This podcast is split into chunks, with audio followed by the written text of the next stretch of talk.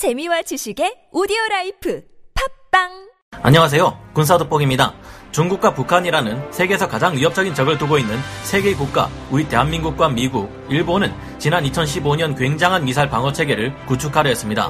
미국이 추진해온 미사일 방어 체계 MD보다 더욱 확장된 거대한 통합 항공 미사일 방어 IAMD를 구축하려 한 것인데요. IAMD는 적 항공기에 대응하는 대공 요격 체계와 미사일을 전문적으로 요격하는 MD 체계 두 가지를 하나로 통합하고 동시에 운용하는 새로운 방공 개념입니다. 이를 구축하기 위해서는 높은 수준의 센서 능력은 물론 고도의 합동 교전 능력 CC가 전제되는데요. 요격 성공률을 극대화시키기 위해 전구 내 그러니까 한국, 미국, 일본 내 모든 탐지 자산과 공격 자산을 하나로 묶어 하나의 거대한 유기체처럼 통합하는 굉장한 통합 방공 체계입니다. 즉 쉽게 말해 한국, 미국, 일본의 육군, 공군, 해군, 해병대 할 것 없이 모든 공격 자산이 하나의 생명체처럼 움직이며 방어 및 공격을 동시에 수행할 수 있는 가공할 연합 전투 체계입니다. 미 육군에서는 다기능 발사기라는 것까지 만들어 이 IAMD에 편입시키려 하고 있는데 다기능 발사기란 하나의 발사기에 AIM-9X 사이드와인더 단거리 공대공 미사일, 아파치 헬기에서 사용하는 헬파이어 미사일, 구축함에서 사용하는 SM-6 미사일까지 탑재해 이동하면서 적들을 공격할 수 있게 하는 새로운 지상 플랫폼입니다. IAMD로 묶인 전력들은 육군도 공군이나 해군의 역할을 대신할 수 있고 공격 수단을 최대한 다변화해서 중국으로 하여금 도저히 대응할 수 없게끔 하려는 것 같습니다. 하지만 2016년 8월 중국이 한국의 사드 배치를 문제 삼으며 우리 한국에 압박을 가해왔고 이지스함인 세종대왕급 구축함 세 척에는 SM-3, SM-6 미사일이 도입되지 않아 한동안 이 IAMD는 완성되지 못하고 있었는데요. 하지만 최근 SM-3 요격 미사일과 SM-6 미사일이 한국 해군에 도입되어 차기 이지스 구축함 세 척인 KDX-3 batch 2에 동시 탑재되기로 11월 25일 결정되었습니다. 이는 곧 우리 한국이 앞으로 미국과의 협력을 지금까지보다 더욱 높이고 자유민주주의를 지키는 서방연합의 선봉이 되어 아시아 지역의 평화를 지키는 데 있어 가장 중요한 역할을 하게 되는 거대한 변화의 시작이라 할 수 있습니다. 그리고 지난 2016년 6월 9일 국방과학연구소 함정전투체계 개발단에서 발표한 대로 2030년대 한국에서 등장할 것이라는 이 초거대 중구축함이 AN-SPY-6 AMDR을 탑재하게 된다면 IAMD의 역량을 끌어올리는데도 굉장히 강력한 역할을 할 수 있을 것으로 보이는데요. 한국 중구축함의 규모를 봤을 때 어쩌면 이 함정은 미 해군에서도 단 세 척밖에 없는 스텔스 구축함, 주말특급 구축함과 같은 역할을 함과 동시에 더욱 강력한 탐지 추적 요격 능력을 가지게 될 수도 있을 것 같은데요. 한국의 중구축함이 세계 최강의 이지스 구축함으로 태어날 경우 한미일 연합은 중국을 상대로 말 그대로 아무것도 못하게 할 수 있을 듯한데 어째서 그런지 지금 당장 알아보겠습니다. 전문가는 아니지만 해당 분야의 정보를 조사 정리했습니다.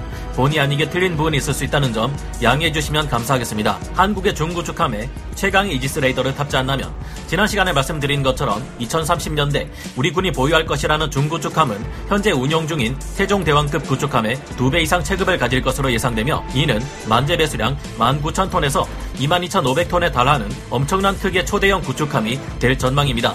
다만 그 용도가 무엇인지에 대해서는 아직까지 아무것도 알려진 바가 없는데요. 하지만 어쩌면 한국의 이 초대형 구축함이 우리 한국군뿐만 아니라 미군의 작전 수행 능력까지도 더욱 끌어올려 줄지도 모르겠다는 전망을 조심스레 가져봅니다.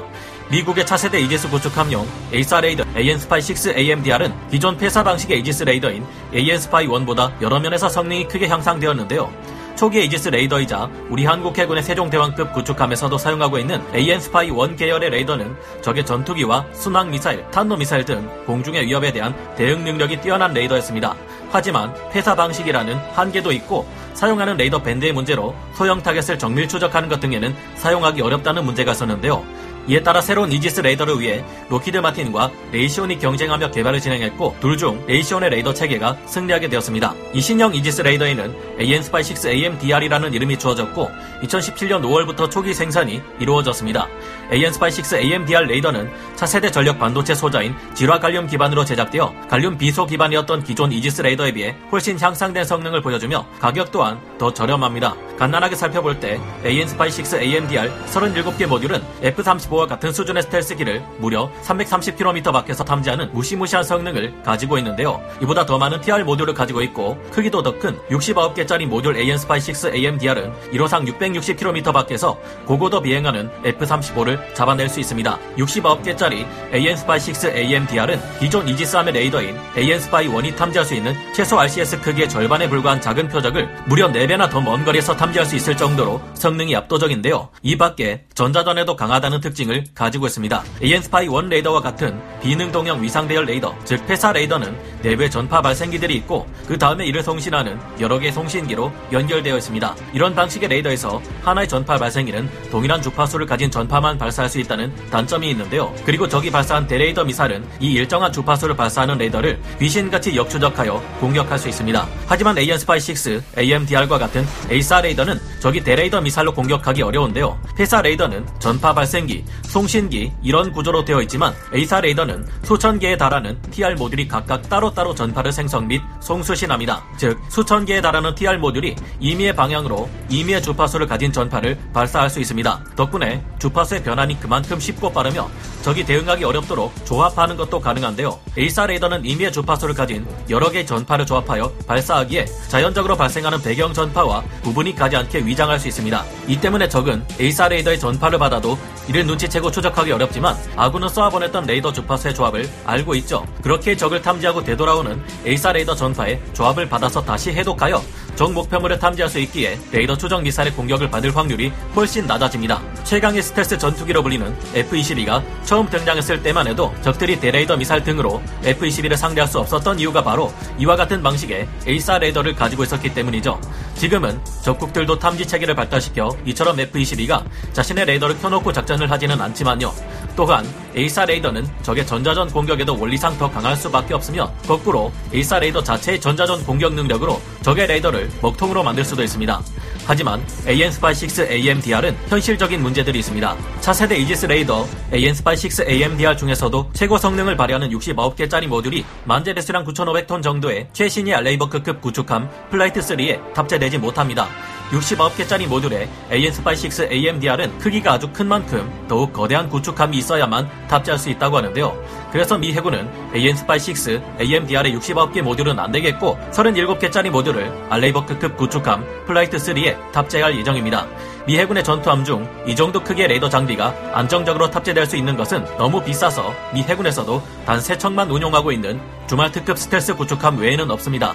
그런데 줌왈트급 구축함이 만재 배수량 15,995톤의 전투함이라는 것을 볼 때 우리 한국이 건조할 것이라는 만재 배수량 19,000톤 이상의 중구축함은 이 AN SPY 6 AMDR의 69개 짜리 모듈을 충분히 탑재하고도 넘을 것으로 보입니다. 그렇게 될 경우 한국의 새로운 중구축함은 세계 최강의 방공 능력을 가진 알레이버크급 이지스 구축함 Flight 3보다도 더 뛰어난 세계 최강의 이지스함이 될 수 있는 것인데요. 게다가 한국의 중구축함이 건조되기까지는 아직 10년 가까운 시간이 남아 있어 그동안에 더욱 성능이 개량된 AN SPY 6 AMDR이 탑재될 수도 있을 것으로 보입니다.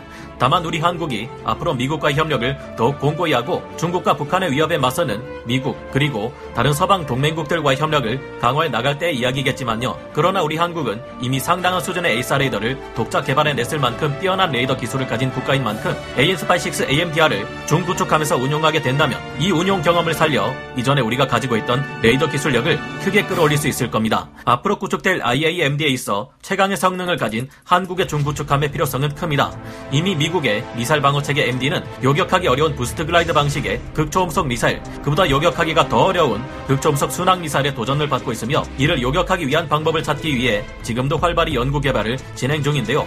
만약 중구축함이 건조되는 10여 년의 기간 사이에 중국과 북한의 극초음속 미사일이나 순항 미사일, 북한판 이스칸데로로 불리는 KN-23 등을 요격할 수 있는 방법이 개발되고 이와 같은 요격 체계가 만재 배 수량 2만 톤의 한국 중구축함에 탑재된다면 이는 한국의 위상을 세계에서 굉장히 높은 위치에 올려놓을 수 있게 할 겁니다. 한국이 IAMD 구축에 함께한다면 현재 미국과 함께 미사일 방어 능력을 구축해온 일본의 입지를 모두 빼앗아와 우리가 더욱 중요한 역할을 맡게 될 것이며 이는 곧 일본의 군사력 발전을 더디게 하는 데도 어느 정도 영향을 줄 것입니다. 우리가 꼴 보기 싫은 일본과도 협력해야 한다는 점 하나는 마음에 들지 않지만 지금은 더 크고 강한 적의 임박한 위협을 막기 위해 힘을 합쳐야 할까 하는 생각을 해보게 됩니다.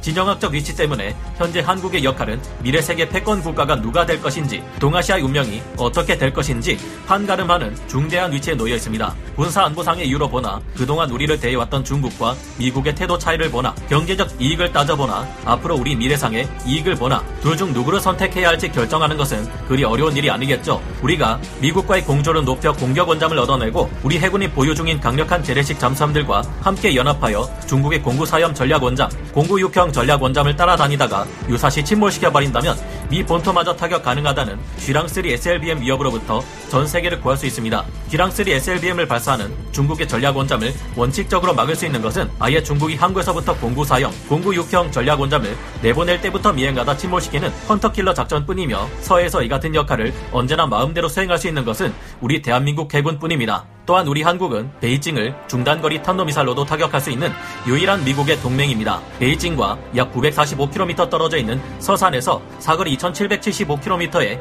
기대직 극초음속 미사일 LRHW를 발사한다면 언제 중국의 수뇌부가 날아갈지 모르니 행동에 제약이 따를 수밖에 없겠죠.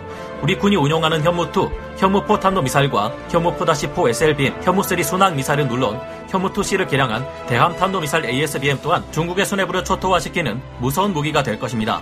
현무2C를 개량한 대함 탄도미사일 ASBM 또한 중국 함대를 꼼짝도 할 수 없게 만들 것이며 미국이 개발하고 있는 AGM-183 에로 극초음속 미사일도 무시무시한 위협이 될 것입니다. 무엇보다 한미일 연합군은 전장에 앞서 중국의 위성 및 탐지 수단들을 파괴하거나 jamming하는 우주군 전력을 활용할 수 있다는 점이 치명적일 텐데요. 또한 한미 사거리 지침 해제에 따라 개발될 새로운 중거리 탄도미사일 IRBM 등도 중국에게 큰 위협이 될 수 있겠죠. 군산에는 중국의 함대를 초토화시키는 NSM PrSM 지대함 미사일을 장착한 미군의 네메시스 전진 작전 기지가 들어설 수 있을 것입니다. 이외에도 한국 공군의 전폭기, 스마트 팔레트와 탄약을 통해 LRASM 스텔스 대함 미사일을 수십 발씩 대량으로 발사하게 될 미국과 한국의 수없이 많은 C-130, C-17 수송기들, 최근 운용 기간이 또다시 연장될 기미를 보이는 B-1B 전략 폭격기와 B-52 전략 폭격기, B-2 스텔스 폭격기와 추후 나올 B-21 스텔스 폭격기, 미 해군의 강력한 항공모함 전단과 7함대 전력, 미국과 함께 한국을 도울 수밖에 없을 일본의 해상 자위대 및 항공 자위대 전력 등등 중국을 맞상대할 한미일 연합 전력은 차고 넘칠 정도입니다. 이도 저도 안 되겠다 싶어 북한과 함께 육로로 쳐들어오려 해도 그때는 화력에 미쳐버린 세계 최강급의 대한민국 육군 전력이 떡하니 버티고 있을 겁니다. 여기에 세계 최강 육군으로 불리는 미 육군의 도움까지 더해진다면 중국이 뭔가 해볼 수 있을 가능성은 더욱 줄어들겠죠. 한국의 중부축함이 어떤 형태로 건조되고 개발되든 간에 현재 시기에서 IAMD의 가장 중요한 축을 대한민국이 담당하고 이 기회를 틈타 동북아시아 최고의 지위를 가지는 국가로 발돋움할 수 있게 되기를 바라봅니다. 오늘 군사 돋보기 여기서 마치고요. 다음 시간에 다시 돌아오겠습니다. 감사합니다. 영상을 재밌게 보셨다면 구독, 좋아요, 알림 설정 부탁드리겠습니다.